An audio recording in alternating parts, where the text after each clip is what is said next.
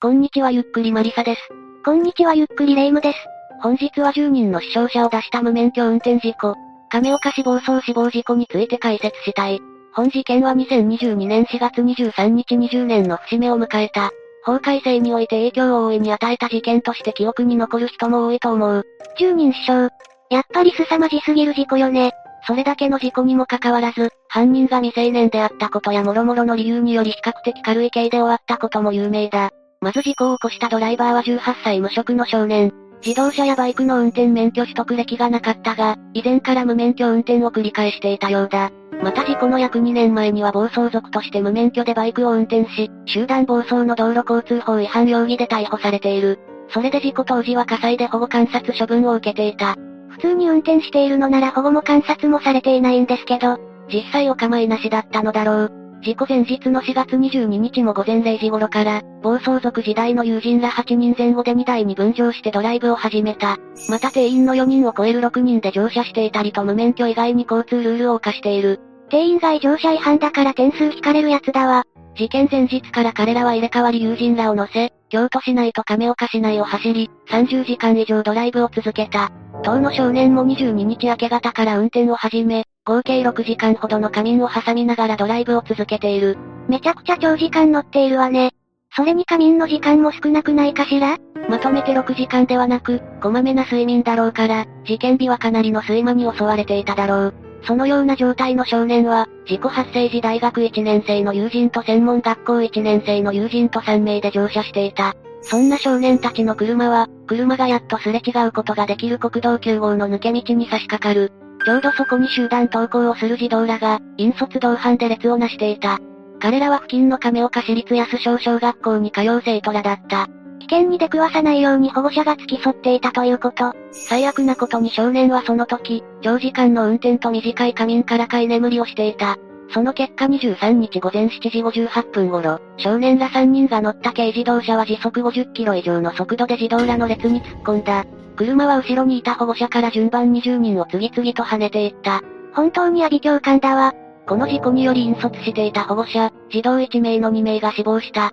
29日未明には小学3年生の児童1名が亡くなり、死者は3名となった。またこの時保護者の体内の胎児の死亡も確認されている。残りの児童7名も重軽傷を負っており、死者3名重軽傷者7名の未曾有の大事故となったんだ。犯人は捕まえたのよね？逃げてないわよね？ああ、亀岡警察署は、軽自動車を運転していた加害者の少年を自動車運転過失致死傷、道路交通法違反の容疑で逮捕している。また同乗していた別の少年2名も無免許運転法助の容疑で逮捕した。さらにその後防犯カメラの映像をたどり、事故の前にこの車を無免許運転していた別の少年2名も道路交通法違反容疑で逮捕したんだ。ちなみに運転していた3人の少年の道路交通法違反は無免許運転によるものだ。あれ、ドライバー全員無免許なの？じゃあ、車は誰のだったの？少年の両親とか？車は別の少年から借りていたようだ。ただこの加害者少年が無免許と知りながら貸していたため、持ち主の少年も無免許運転法助の容疑で逮捕、後に強査で火災に送致されている。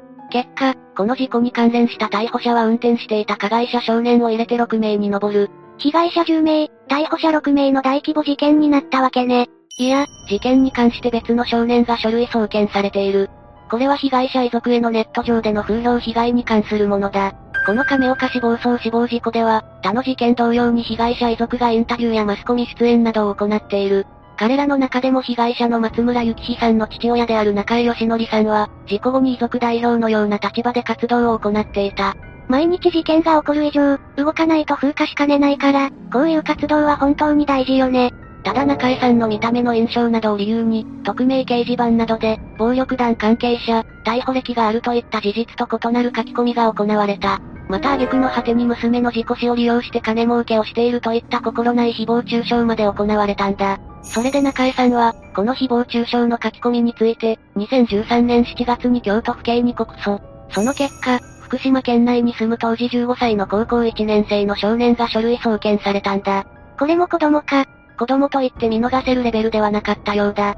実際に中江さんは、誹謗中傷が原因で家族との関係が壊れたり、仕事の下請けから干されたりなどの実害も受けていた。仕事と家族まで行ったのか。それは確かに白黒はっきりさせないとどうしようもないわね。またこの誹謗中傷が表沙汰になると警察の不祥事も明らかになった。実は、中江さんが誹謗中傷を受けるきっかけは事故発生時、府警の関係者が加害者家族に勝手に遺族の個人情報を漏らしたのが原因だったんだ。不祥事というか、それは場合によってはさらなる凶悪な事件へ発展しかねないじゃないの。一体どんな理由で漏らしたのよ？どうやら加害者少年の父親は被害者に先行を上げたいという理由で警察に教えてもらったようだ。このことは被害者の携帯電話に、この父親が先行を上げさせてほしいと電話をかけてきたことで明らかになったようだ。当然ながら、中江さんら遺族は警察に抗議した。結果、警察署長が直接出向いて土下座で謝罪したんだ。このシーンはテレビで大々的に放送された。ああ、警察が非を認めたのね。ならそこはいいわ。全然良くない。警察署長の土下座だが、これは中江さんらが要求したものではなかったんだ。だがマスコミがテレビなどでその場面だけを切り取って流したので、中江さんが警察署長に土下座を強要させているような印象を与えたんだ。このことが、中江義則さんが暴力団関係者だなどという事実無根の誹謗中傷につながったようだ。それで誹謗中傷の遠因ね。警察の不祥事だけじゃなくて、マスコミの失敗が重なった結果ということ。それで結局少年たちの裁判はどうなったの？無免許運転なんだし、せめて危険運転致死よね？そのあたりが大いに争点になった。京都地検や京都府警は当初、無免許運転の状態で長時間運転して10人を死傷させた結果は悪質性が高いと判断した。それゆえに自動車運転過失致死傷罪よりも罰則の重い危険運転致死傷罪の適用を求めた。まあ、そうなるわよね。しかし、京都地検は無免許運転や居眠り運転自体は危険運転致死傷罪の構成要因を満たさないとして断念した。は？どういうこと？つまるところ居眠り運転は過失ということだ。飲酒運転のように危険と知って運転したわけじゃない。でも無免許運転だと知っていて運転したのなら、危険運転に該当するんじゃないの？ほら、未熟運転だったっけ？事故を起こす運転をすると知って運転するのならそれに該当するんじゃないの？無免許運転それ自体は未熟運転に該当しないようだ。加害者の少年ドライバーは無免許運転を日常的に繰り返していたので、スキル面で不足していないと判断された。また当日長時間運転していたことからも運転技術があると判断されてしまったんだ。日常的に無免許運転してたから罪が軽くなるなんて。その後、ドライバーの少年は自動車運転過失致死傷罪などの非行事実で京都火災に送致された。これに対して遺族らが21万筆にも及ぶ署名を地検に提出して、危険運転致死傷罪で裁くように訴えたが結果は変わらなかった。21万筆というのが事件のインパクトを物語っているわね。肝心の判決は2013年2月19日に京都地裁で懲役5年以上8年以下の不定期刑を言い渡している。罪悪感なく無免許運転を重ね、遊び疲れと睡眠不足で居眠りに陥った悪質な犯行と認めていたが、一方で加害者少年は反省しているとし、休刑の懲役5年以上10年以下よりも軽い判決だった。想定よりもとんでもなく軽いけれど、過失運転の方だとこれぐらいにしかならないのよね。そうなんだが、この判決に対して検察側、加害者側双方が不服として控訴している。加害者側は判決を重すぎると判断して行ったのだろうが、大阪高裁の控訴審では懲役5年以上9年以下の不定期刑の判決が言い渡されている。少しだけど重くはなったのね。またこのドライバー以外の少年のほか、事故時に軽自動車に同乗していた19歳少年、京都地裁で懲役6ヶ月執行猶予3年、無免許だと知りながら軽自動車を貸した少年は京都地裁で罰金25万円が下っている。やっぱり全体的に軽いとしか言いようがないわね。どうにも無免許運転という部分が軽視されているように思えるわ。被害者遺族らも同様に考えたのだろう。彼らは事故のその後、被害者の会を結成して悪質運転撲滅に向けた活動などを行った。活動の結果、2013年11月に無免許事故の罰則が強化され、自動車運転死傷行為処罰法が成立している。最終的に法律の新設に及んだのね。また民事裁判では、遺族らによって加害者少年と同居する父親、事故を起こした車の所有者、同乗者らに対して全員の連帯責任が認められた。そして車の所持者を含めた加害者少年らに合計約7400万円の賠償が求められたそうだ。少年たちは無職なのにとんでもない借金を背負うことになったわけね。これが反省につながるといいんだけど。残念ながら彼らの多くは反省の色を見せていないようだ。何でも軽自動車に同乗していた少年2名と、軽自動車を貸した少年は現在も死亡事故現場近くに住んでいる。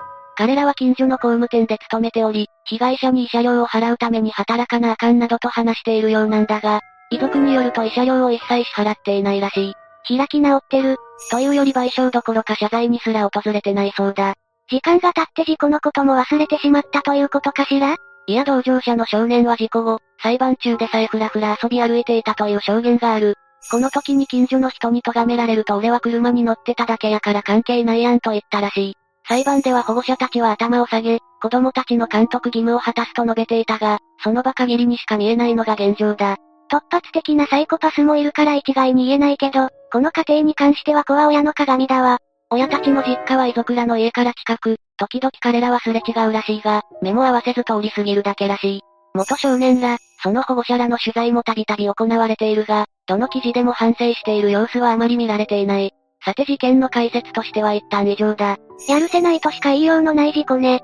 ドライバーの少年が刑務所に入った以外はこれといって罰を受けていないようにも見えるわ。ドライバーの少年も2021年9月中に満期出所している。せめて彼が更生していることを願うほかないだろう。最後になりますが被害に遭われた方に哀悼の意を表します。最後までご視聴ありがとうございました。